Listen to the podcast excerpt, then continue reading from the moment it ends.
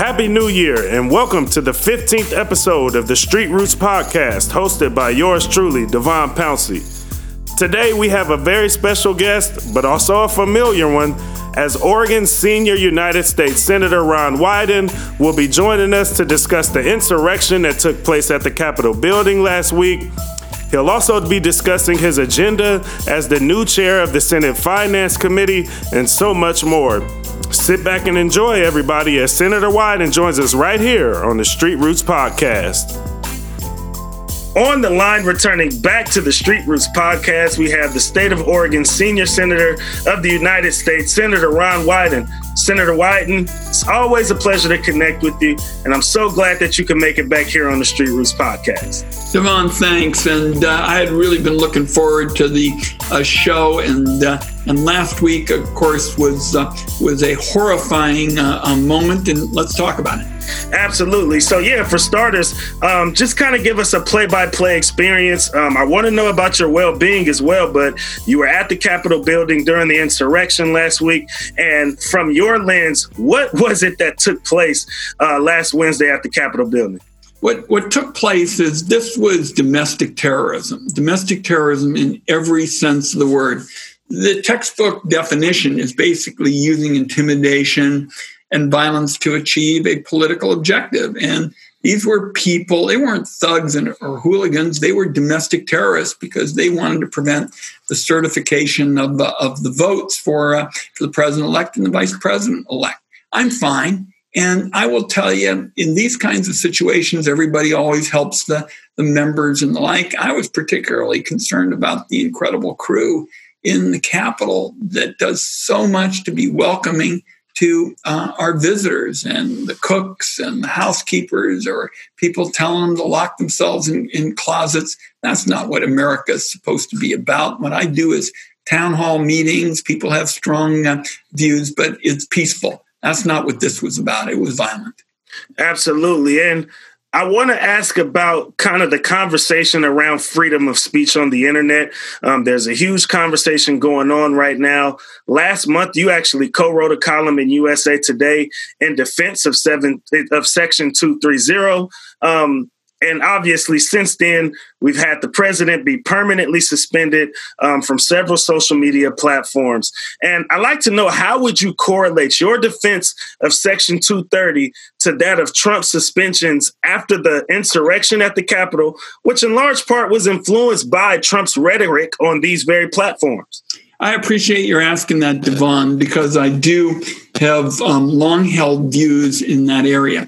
The point of Section 230 was to make sure that the person who created the content, the person um, who posted the content, was responsible for the content. Mm. And the person who was, in effect, inciting all that violence online was Donald Trump. So Donald Trump would be the person to hold uh, accountable. So the other point is that in our country, it's not Section 230 that's really the key kind of question. People have got to decide how they feel about the First Amendment because under the First Amendment, 98% of all the speech that takes place is protected by the First Amendment.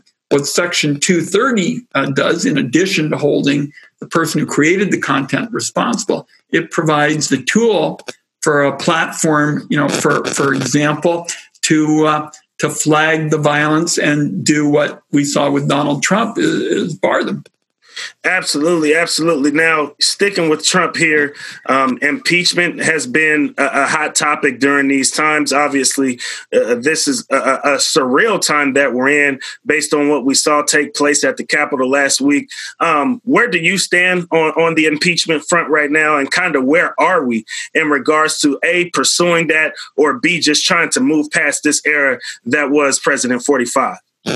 Uh, Devon, on Wednesday night after we came together uh, again to consider uh, the various um, votes around uh, what the Republicans were were pushing to uh, again deny the the president elect and, and, the vice president elect uh, the oppor- opportunity to uh, have uh, the votes certified and us, us to move, uh, move forward. When I went to the floor of the Senate, I said, look here, let's remember Donald Trump is going to be here and is a clear and present danger for essentially the next two weeks. And I tried to make clear to the Senate that we had to take uh, action to protect uh, the country. I think the 25th Amendment is a faster approach um, to do it, but I'm supportive of that as well as impeachment in order to protect our country.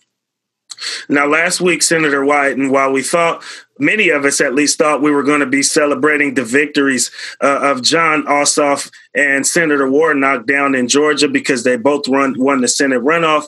There will no longer be a Republican majority in regards to Senate.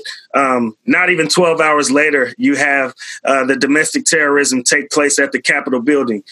With that, though, you, after the inauguration, if I'm not mistaken, at the first Senate session, will become the Senate chair uh, of the Finance Committee, the chair of the Senate Finance Committee, excuse me. Um, what I want to do is I want you to kind of run down a few different subjects um, that's on your agenda when you take on this position and just give us maybe a 60 second breakdown uh, of what your plan and what your agenda is in that position. and, and I want to start off with cannabis. Good. Well, cannabis is really important because it's part of a nationwide effort to uh, to pursue uh, justice. We've known for a long time that black people are stopped and arrested and charged with drug crimes at a much higher rate than uh, white people. And so, what I have uh, done in Washington D.C. and part of this is taxes and part of its regulation is champion the cause of nationwide legalization. Next subject: racial disparities within healthcare particularly serious because you can look, for example, at these affluent white suburbs, and they have incredible healthcare services, everything you could possibly imagine. And yet, for communities of color, they really, to a great extent, live in healthcare deserts. And so, a special priority of mine on the Finance Committee is going to be equal access to healthcare services. That is not the case today. And for example, maternal uh, mortality is much higher for uh, Black Americans than white Americans. The next subject will be COVID relief and unemployment. Uh, I wrote the uh, $600 extra per week for unemployment for the first uh, uh, four months, and for the first time covered gig workers and the self employed and independent contractors. And according to studies, it actually reduced poverty in America. I'm going to um, reintroduce a version of that, but I'm also going to add what's called a trigger so that in the future, the benefit can be tied to economic conditions on the ground. That'll block Mitch McConnell from setting artificial uh, dates. In terms of COVID, we're going to provide additional funds uh, to make sure that we can speed up vaccine deployment and access to services. Green energy. I'm going to propose taking the 44 separate tax breaks for energy that are now on the books and throwing them all in the garbage can.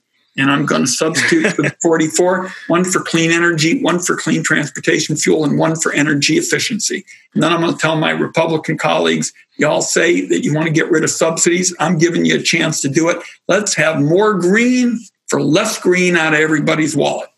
Absolutely, absolutely. Now, Senator, uh, I just got to ask this because obviously there's been a huge divide in Congress, um, some of it being created by some folks within Congress, Senate members supporting Trump, and some of it by the extension of this insurgency. Um, given your experience, you've been a senator for a long time.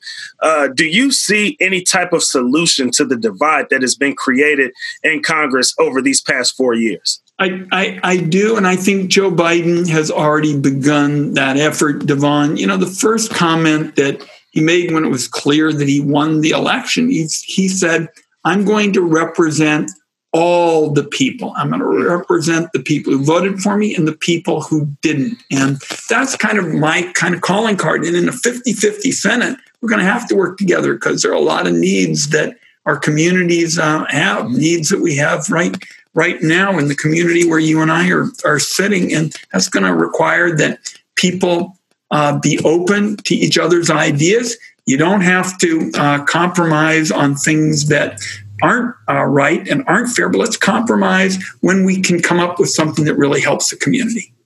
Senator, some months back, um, I was actually with you here in Portland, Oregon, and uh, we did a press conference at the fire department, and you mentioned uh, envisioning sort of seeing the Portland Street Response model going national. Um, where do you kind of stand on that now as you start to prepare yourself to be the uh, the chair of the Senate Finance Committee?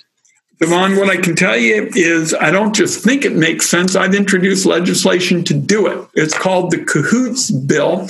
As you know, in Eugene, they have had an approach that provided this um, kind of option so that you know mental health and law enforcement can work hand in hand. You know, the, the police aren't trained for a lot of these mental health um, issues. So they've had it for a number of years.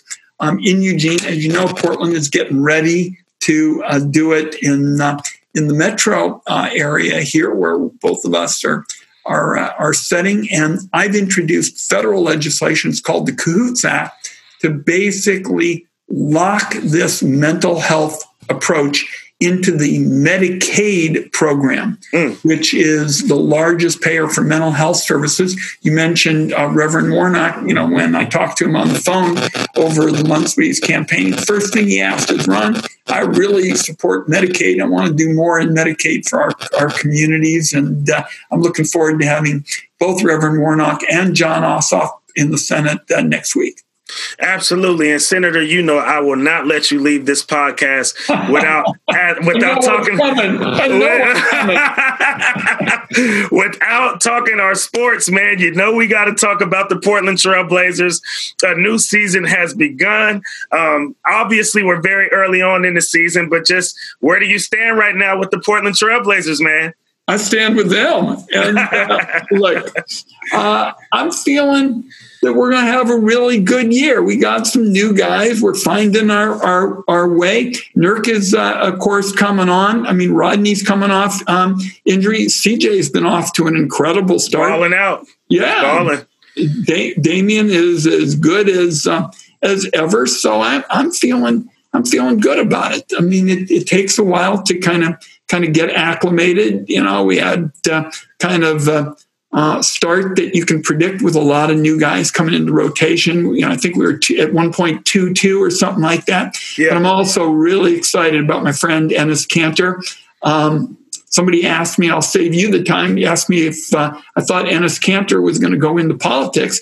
I say the way he listens to people, yeah, the way kids flock to him like they do Dame and CJ and and uh, and the others. I can tell you, if Enes Kanter goes into politics, Devon, he's got the shooter's touch. Like that, huh? Like that. well, Senator Wyden, it's always a pleasure to see you. Thank always you. a pleasure to be able to speak with you. Uh, appreciate you. Appreciate Hank uh, for you guys' willingness to come join me here once again on the Street Roots podcast. And make sure you take care of yourself. You too, friend, and we'll put this show. I guess it's technically supposed to be the end, but with you, I want it to be to be continued. Let's do it. Let's do All it. Right, All righty. Peace. Take good care. Same Thank, to you. Bye-bye. Thank you.